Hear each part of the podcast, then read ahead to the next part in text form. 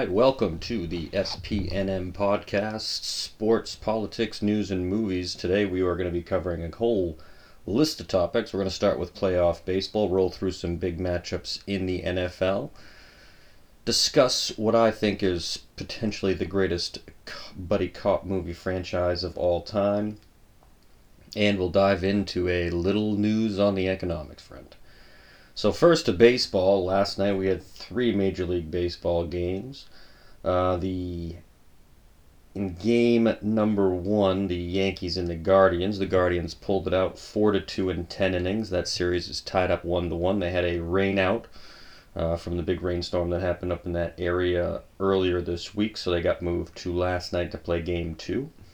The Phillies scorch the Braves nine to one.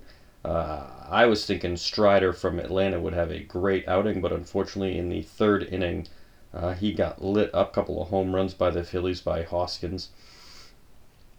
Uh, really put them in the lead, and unfortunately, Atlanta could just couldn't get going. The Padres picked up a victory last night, leading the series two to one, uh, winning actually two to one. Uh, Hader closes it out for the Padres, and Musgrove, who pitched excellent in the wild card round, is going to go in Game Four tonight, uh, or going Game Four when they do play to potentially end the series. Uh, the question has to be asked right now, with two of the four series going to the wild card teams, or at least in the lead. Um, having those series prior to may have been an advantage, right? Kind of lets you get into a groove a little bit takes the pressure away, right? You have some big hits in some key situations in the wild card round. Uh, get a good pitching outing from a starter. Bullpen kind of figures itself out. So it looks like this three game set could potentially lead to a couple of wild card teams advancing. Um, not that that's, you know, unheard of anyway, but it does beg the question if those extra few games gave an advantage to those teams.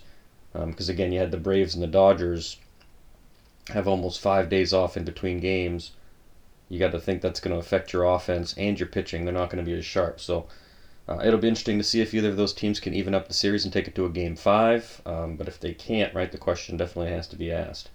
Uh, with the Yankees and the Guardians being tied up 1 1 and having a day off in between, it certainly uh, gets the Guardians pitching staff a little bit more lined up. But Bieber threw last night. He was only able to get him through six innings, but the bullpen came in and kept it close. And then, of course, they were able to uh, take it over in the 10th inning. Uh, tonight, of course, that means you're going to see Seattle and Houston. Houston's up to nothing more than likely. You'll probably see Houston win the series.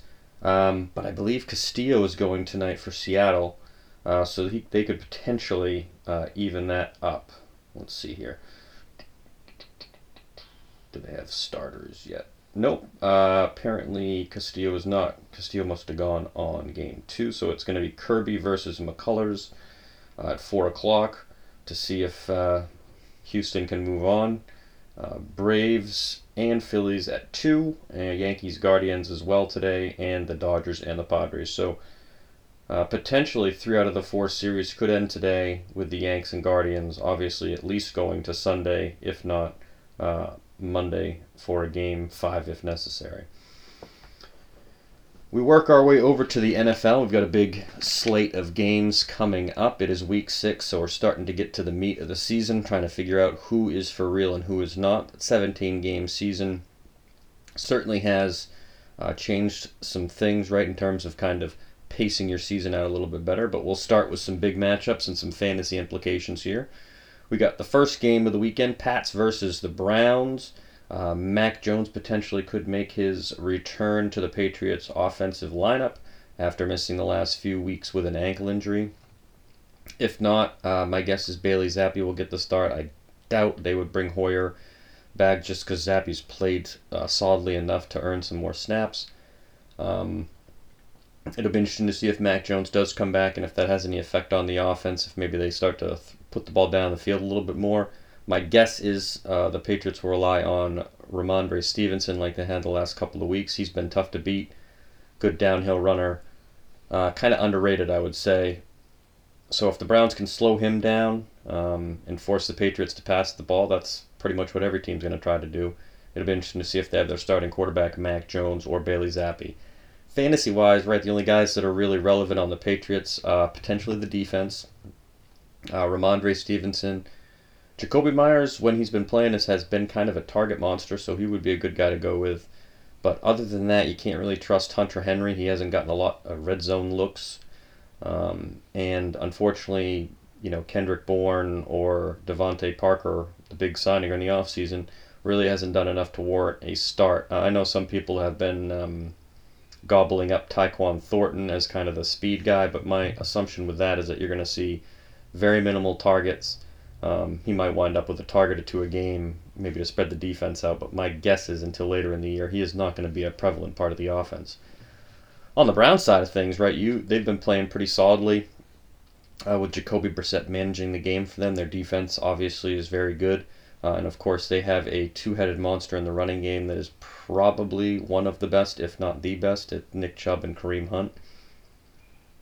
So, again, that will be the Patriots' main goal. Belichick will try to take those two away uh, and force Brissett to beat them. Uh, in the passing game, the only guy the Browns that have really uh, been consistent is Njoku. Um, Mari Cooper has had a couple of decent games, but he hasn't been consistent. Uh, I wonder if you'll see him uh, maybe have a big game because out of all the weapons, right, he's been the one. Uh, maybe the Patriots will let you know let them beat because they always let one guy uh, go off, but it's usually not their best player. So my guess is uh, they'll try to stifle the run game with Chubb and Hunt and force Brissett to have to move the ball down the field. And of course, that will lead them to either go to Njoku or Amari Cooper. Um, but of course, don't be surprised if some no-name slot receiver has a big game, or you know your backup, you know your second string tight end, just because that's how Belichick tends to roll. Uh, game number two of the weekend. Oh, I would probably go. Uh, I hate to go against the Pats, me being a fan and all they've been playing so well defensively. Um, but my guess is it's going to be a very close game. I don't think more than a field goal separates them, but I'll take the Pats just by a couple of points here. Uh, next game in the weekend is the Bills and the Chiefs. Obviously, huge playoff implications. Most would see this as the playoff AFC Championship preview, um, similar to last year. Um, right now, I'd give Buffalo the edge early. Uh, they're a little bit more of an established team. Uh, the Chiefs, while unbelievable, right, lost Tyreek Hill. So I think they're still trying to find uh, their full offensive identity. Of course, you have Travis Kelce, so that allows them to, at least when they get to the red zone, have somebody that can be efficient, having four touchdowns last week. But I think their speed that they lost in losing Hill hasn't truly been figured out yet. So until that part gets solved, I think the Chiefs aren't going to be as explosive as they have been in the past. However, um, if they can establish a run game and be a little bit more efficient defensively, um, that can overcome right some of that explosive offense. However, the Bills all have been playing excellent. Jo- Josh Allen is by far the MVP of the NFL right now. Um, he's got some really good wide receivers. He knows how to work with Diggs. Uh, the running game isn't great, but to be honest, when you have a rushing quarterback like Allen, you don't need to have a great running game. See Baltimore. Um, even see Philadelphia, even though Philadelphia has a decent running game, when it's not run, Hurts can still run the ball. Kyler Murray in Arizona, so that might be a little bit overrated stat. Um, Allen is very good, so I'll give them the edge early on, but later in the season, uh, if they play in the playoffs, uh, got to see how the Chiefs kind of progress offensively to see if they can replace Hill or alter their offense enough so that, of course, um, they can go at it a bit of a different way. Fantasy wise, right? Um, you got Diggs and Allen on the Buffalo side. Um, you probably could go Gabe Davis as well. Um, he would probably be the three guys I would look at on Buffalo. On Kansas City, um, Mahomes and Kelce are probably your two best bets. From then on, you're really just kind of guessing. You're kind of, you know, picking and choosing. Um, so any one of those players could have a big game, but those five players are your fantasy best bets. Uh, next big game of the weekend is the Dolphins and the Vikings. The Vikings are a very quiet four and one team, uh, and the Dolphins, of course, are a very loud three and two team, having had one of the biggest incidents happen in the NFL, losing Tua to a concussion. Uh, he is out again this week, but it does look like Bridgewater will play, so we will finally see what the offense will look like with Teddy Bridgewater behind the wheel. Um, they need to move the ball down the field, right? They are built to throw the ball down the field. So when they can't do that, they become very predictable. uh, and very easy to stop. So we'll see if Teddy Bridgewater can bring that. But if he can't, uh, it totally negates the, the money they spent in the offseason and, of course, drafting Jaylen Waddle last year, which is why the Dolphins are 3 and 2 uh, instead of being like 4 and 1 or 5 and 0. Uh, the Vikes obviously have to go to their run game to control the clock. Uh, Kirk Cousin has to limit his turnovers, get the ball to Jefferson and Thielen. Jefferson obviously is an extreme game changer, so we'll see what Miami does with him. Maybe they'll try to shut him down, and Thielen will have a big game. But the biggest thing is Dalvin Cook, right? He's starting to show show up a little bit. So if he can continue to run the ball effectively, they're going to be very tough to beat, especially when the Dolphins aren't at 100% without Tua. But again, we don't know how it looks with Teddy uh, behind the wheel. Uh, fantasy wise, with the Dolphins, right? You, you you're, you're going to play Tyreek Hill and Jaylen Waddle regardless of who's a quarterback. Um, if you have both, right, good luck picking which one. That's kind of the tough part about it. Um, anybody else? Uh, Mostert's out, I believe, with an injury, so uh, maybe you get the uh, the Chase Edmonds uh, a, a, look for potentially goal line touches and being more of a focus offensively. Uh, on the Viking side, right, obviously Justin Jefferson, Adam Thielen, and Dalvin Cook. Um, probably between Jefferson and Thielen, right? Jefferson's the better player, but of course every team is going to focus on Jefferson, so that's where Thielen can kind of work his way in there with a heavy reception game. The fourth game I want to talk about this week is the Giants and the Ravens. Yes, the New York football Giants in week six are still being talked about, and it basically comes down to one simple thing, right? Barkley is healthy, he's running the ball extremely well, and if obviously they can run the ball well, control the line of scrimmage, they can control the clock, and of course force teams to do things that they don't like to do. They have another good defense that can get to the quarterback. Again, if you look back at all the successful Giants teams of the past, this is what they were like, right? Hard nosed running game, didn't turn the ball over, had some decent athletes as wide receivers, but that wasn't their main selling point. Defensively, they have a tight, not tight, but a good front line that can put pressure on the quarterback. And again, if anybody knows anything about the NFL, if you can pressure the quarterback, you can win a lot of football games. Again, the reason uh, the Patriots and Tom Brady were great for so many years is because they were able to negate that pass rush. But remember, whenever they were beat, they were beat with the pass rush. So, uh, I fantasy wise with the Giants, you know, you got to go with Barkley. Anybody else is kind of a toss up. Uh, Daniel Jones is a decent fantasy quarterback, but it would be more of a fill in. Um, playing against Baltimore, they've got a good defense, so hard to go with that one. On the Baltimore side of things, they've just been very inconsistent. Uh, offensively, they've shown signs of really uh, strong ability to go down the field.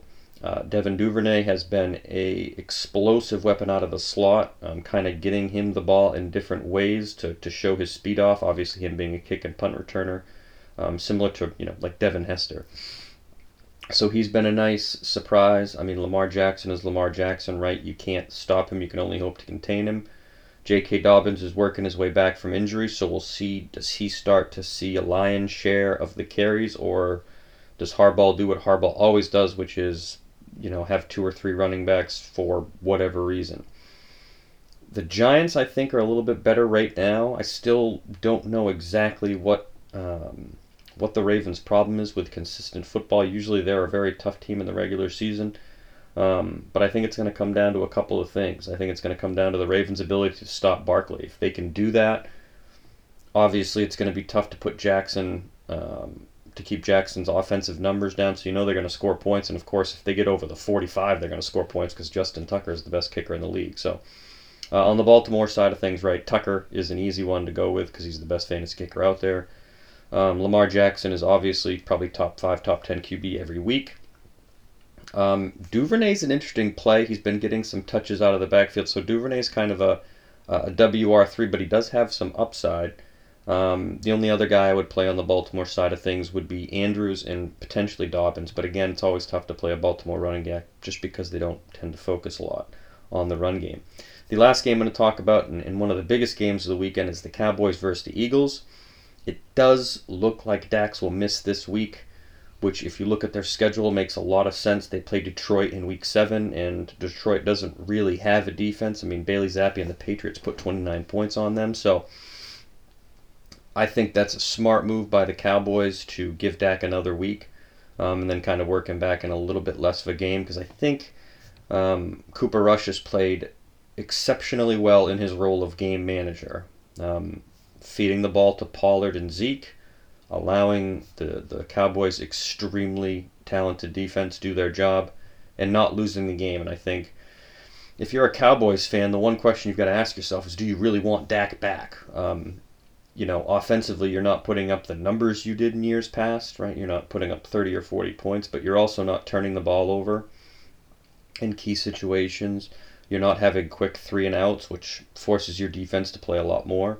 Um, again, Dallas's defense is probably one of the top defenses in the league. If you can keep them healthy um, and rested, they are extremely difficult to score on. So, uh, from a Dallas perspective, it's going to be a tough go if Dak comes back and can't hold on to the ball uh, because Cooper Rush has done such a nice job.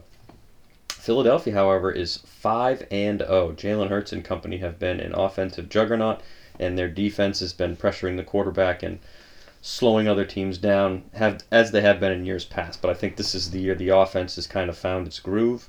They added A.J. Brown in the offseason, and having DeVonta Smith there for year two, I think, has given the Eagles two really good wide receivers. Um, Goedert is also a very good tight end, so you've given him some targets. And in the backfield, you got Sanders, Gainwell, uh, and of course, some other guys that they tend to just drag off the streets that do well. So the Eagles offensively are very tough to beat because they have so many weapons. Kind of reminds me of, of, of the Chiefs, right, in years past, right? You can't really stop one, so you just kind of hope to limit their ability to move the ball down the field and kind of force them to have efficient drives, right? Instead of having like four play, 80 yard touchdowns, right? You want them to run 11, 12 play drives and hopefully force them to just three points. So we'll see what the defensive game looks like again, slight edge to Philadelphia simply because offensively they are extremely tough to stop. But again, if the Cowboys defense can slow them down and keep Cooper Rush in the game, uh, I would say at that point it's it's it's really up to anybody. So slight edge to the Eagles on that one, but it could be it could be a rout. Uh, I think the Cowboys, if they keep it close, will be all right. But I think the Eagles could could also run away with it as well. So those are the big NFL games. Uh, fantasy wise, for the Cowboys, you know, Zeke and Pollard are de- decent plays. Zeke obviously is going to get a lot more looks. Pollard uh, potentially has that explosive play in him. Um, from a wide receiver standpoint, it's it's tough because Cooper doesn't throw the ball a lot, and of course, when he does throw the ball, he doesn't necessarily feed CeeDee Lamb uh, like you might think. So um, I you know, again, if you have CeeDee, you might have to play him because he is CeeDee Lamb, but I would probably stay away from playing, you know, like Schultz or any of the other wide receivers in the Dallas core just because inconsistency. With the Eagles, uh, you're obviously going to play Jalen Hurts if you got him, Miles Sanders if you got him, just because of how he's played recently. Um, AJ Brown, DeVonta Smith, that one's a tough one. Um, AJ had his first down game for the Eagles, but he's been really good all the way through. And DeVonta is starting to find his legs a little bit after starting slow. So, you know, those two could wind up having monster games, or of course, you know, they could they could pick to shut down AJ um, and force a lot of looks to DeVonta. Uh, we'll see what they do with that. So that's the NFL this weekend. Uh, now we're going to talk a little bit about movies. Right, movies are kind of my lifeblood. Uh, they are how I remember things in history. So uh, this recently I've started to you know watch some movies and I've recently been watching the Lethal Weapon saga, so to speak, and went back and looked at all the 80s uh, kind of buddy cop movies, and you could see that the 80s were the kicking off point for the buddy cop movie, right? You had um, Tango and Cash, 48 Hours, um, you know, kind of an, a lower named Red Heat with Arnold. Um, you had Beverly Hills Cop, right? Because you had him with Mert, um, with uh, Jesus Rosewood and Taggart. You had Dragnet, right? That was kind of a, a remake of a TV show, kind of a making fun. Then you had some animal movies with K-9 and Turner and Hooch, Tango and Cash. Um, but Lethal Weapon, I think, whereas is kind of to me like the the standard of buddy cop movies and simply because of the story it tells. if Lethal Weapon was made today, it would more than likely be a TV show. Hence, it, it did come back as a TV show. But because of the story they tell, they really developed the characters. I mean, if you think back to the four movies, while each of the four movies had some really memorable bad guys, the movie was not about the bad guys, right? The movie was about Riggs and Murtaugh and their relationship. And I think what made their relationship so interesting, especially at that point with movies, was that it kind of turned kind of stereotypes on their head. Right? If you go back and you look at like 48 Hours with Nick Nolte and Eddie Murphy, right? You had the Eddie Murphy was the convict, Nick Nolte was the cop, right?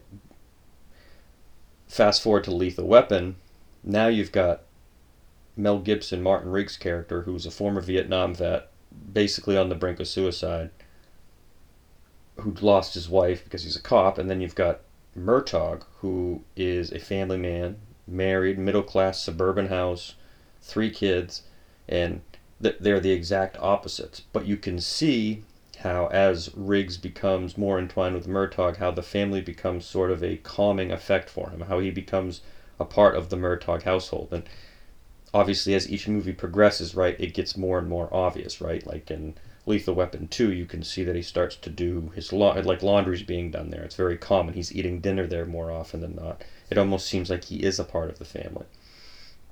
And of course, the story they tell with Riggs about his arc from being that guy to, of course, being kind of the husband to Rene Russo um, in the end, and the story that they tell about his character is truly with having you know Murtaugh there to support him and kind of go through similar struggles, but on a different side of things. Obviously, Murtaugh went through the bomb in the bathroom, which you know was kind of more funny than anything, and then of course went through shooting um, his son's friend, right, having that gang violence part in, in, in the third one. Thought really well done movies. I kind of enjoy them a little bit more every time. I know they are looking to come out with a fifth one. I, can't say I agree with that only because if you look back on how they wrapped up the series, it was it, it kind of was perfect, right? You had Gibson having a conversation with his wife, or his, right his former wife at, at the gravestone, and right uh, Leo's character kind of kind of coming up and talking about Bumpy the Frog, right, and how different friends and Riggs and Murtaugh, how they're different, but they're still they they can be the same. And then of course he gets married and they both have kids, and and Murtaugh's now a grandfather as well as Riggs is a father. I don't know if you could wrap the series up any better than that. So I think it's it'll be interesting to see how Lethal Weapon Five turns out. It that that one was a tough one to wrap up. Um, hard to say. I probably won't enjoy it, but I'll definitely watch it. Uh, let's see what else here. Uh, the fun thing about Lethal Weapon, at least with the first couple of movies, is how they they kind of tell stories and and foreshadow. So if you remember from the first one, if you go back and you watch the first one in the on the fridge, they actually have uh, "Stop Apartheid," you know, "Save South Africa" on their their fridge. So I wonder if they kind of already had that story written to kind of foreshadow what the next movie was going to be about. Um, and again, they were telling kind of good stories in the background, right? One, you talk about the the drug and sex trade, right? With those those mercenaries, right? How those big big heroin dealers. Uh, number two, right? You start to deal with you know South African and the and the diplomatic community, but kind of that the the apartheid in South Africa. Uh, and then, of course, Lethal Weapon 3, you've got your dirty cops, street violence, right, selling guns on the streets. And then, of course, Lethal Weapon 4, immigration um, and and counterfeiting. But it's it's interesting how all those are legit issues worked into a buddy comedy that tells a really great story. So Lethal Weapon to me is is probably the best series of movies, at least from the action perspective, just because of the character arc. Um, and the great story that they tell. Um, again, you can enjoy other movies more, other series of movies more, like John Wick are great movies, but I just think Lethal Weapon tells a better story.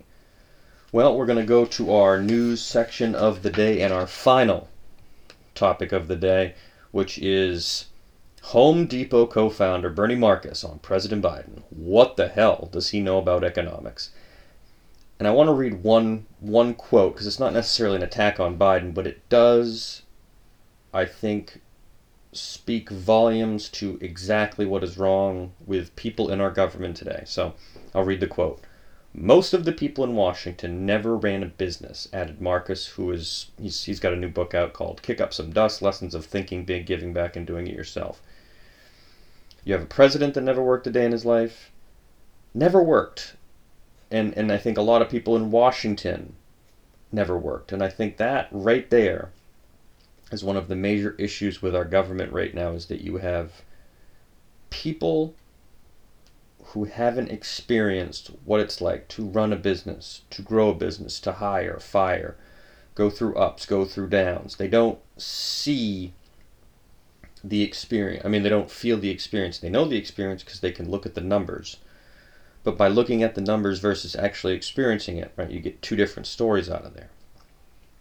Again, if you think back to the birth of our country, right, our country was run by businessmen right? They were all kind of farmers or businessmen of some sorts, and they would always, you know, they'd run their terms and then they go back to their jobs. And unfortunately, politics have, has become so professional now that now you have career politicians like Bernie Sanders. What, whether you like the guy or not, whether you agree with some of his his points of view or not, what has Bernie Sanders actually contributed to our society? Has he gotten up at 5:30 and worked from 7 to 5 5 days a week for 35 years sometimes 6 days 7 days a week? And i think that's the thing that frustrates small town rural america is that you've got these people telling you how to live what to do how to think what to say while not actually doing anything to help right i always i always get a kick uh, out of the recent last few years about reading about people talk about how they don't how they'd never work with people or, or hire people that had certain political views. And of course, most of them had to do with people that voted for Trump. And in my mind, I always get a chuckle out of that because I always think about the person on the side of the road, right, with a popped tire, right? You know, you got your four ways on and they're out there and they've got a flat tire. Who the hell is going to stop and help them? Right? It is not going to be a politician. It is not going to be somebody that has, you know, you know, make America kind again on their front lawn. It's going to be some guy that works nine to five, or from seven to five, seven days a week, that's trying to raise his family, that's going to realize the right thing to do is stop and help that person. I almost wonder now, are we going to ask people's political affiliations before we like get their service? Right? If somebody stops to help you on the side of the road, are you going to be like, oh, geez, make sure, are you a Democrat? Oh, you can't help me with my tire. You're not of the same political ilk it does make you wonder, right, if we're heading down that direction. I think about it every day when I go out into the real world and I think about how what people think about, you know, those those those crazy Republicans. And I think to myself, like, do you realize how many people that work on your home, that um, work on your vehicles, that work, you know, that, that, that, that, you know, farm for you, that do all that stuff, that may think differently than you? Are you not going to buy their products because you don't agree with that? I mean, that's it's become silly, right? We, we, we live in a silly time. Unfortunately, we have no adult in the room, even though apparently people wanted to have an adult elected in 2020. We have a senile old man who has no idea what's going on, surrounded by people who have no idea what's going on. So hopefully, at some point, we start to elect people. I'm not talking Democrat, Republican. I'm talking about like just electing people that care about what's going on, that have experienced you know, running a business or, you know, working nine to five that can actually help run our country instead of these people who live in the fantasy world of elitism and have absolutely no idea what it's like to work an, any day in their life or or actually raise a family or do anything productive other than come up with 140 characters on a tweet and um, use really big woke words when they make speeches in front of people and of course, you know, spout ignorance. All right, it has been about a half an hour. This has been the first podcast of SPNM. Thank you for joining me. We will see you next time.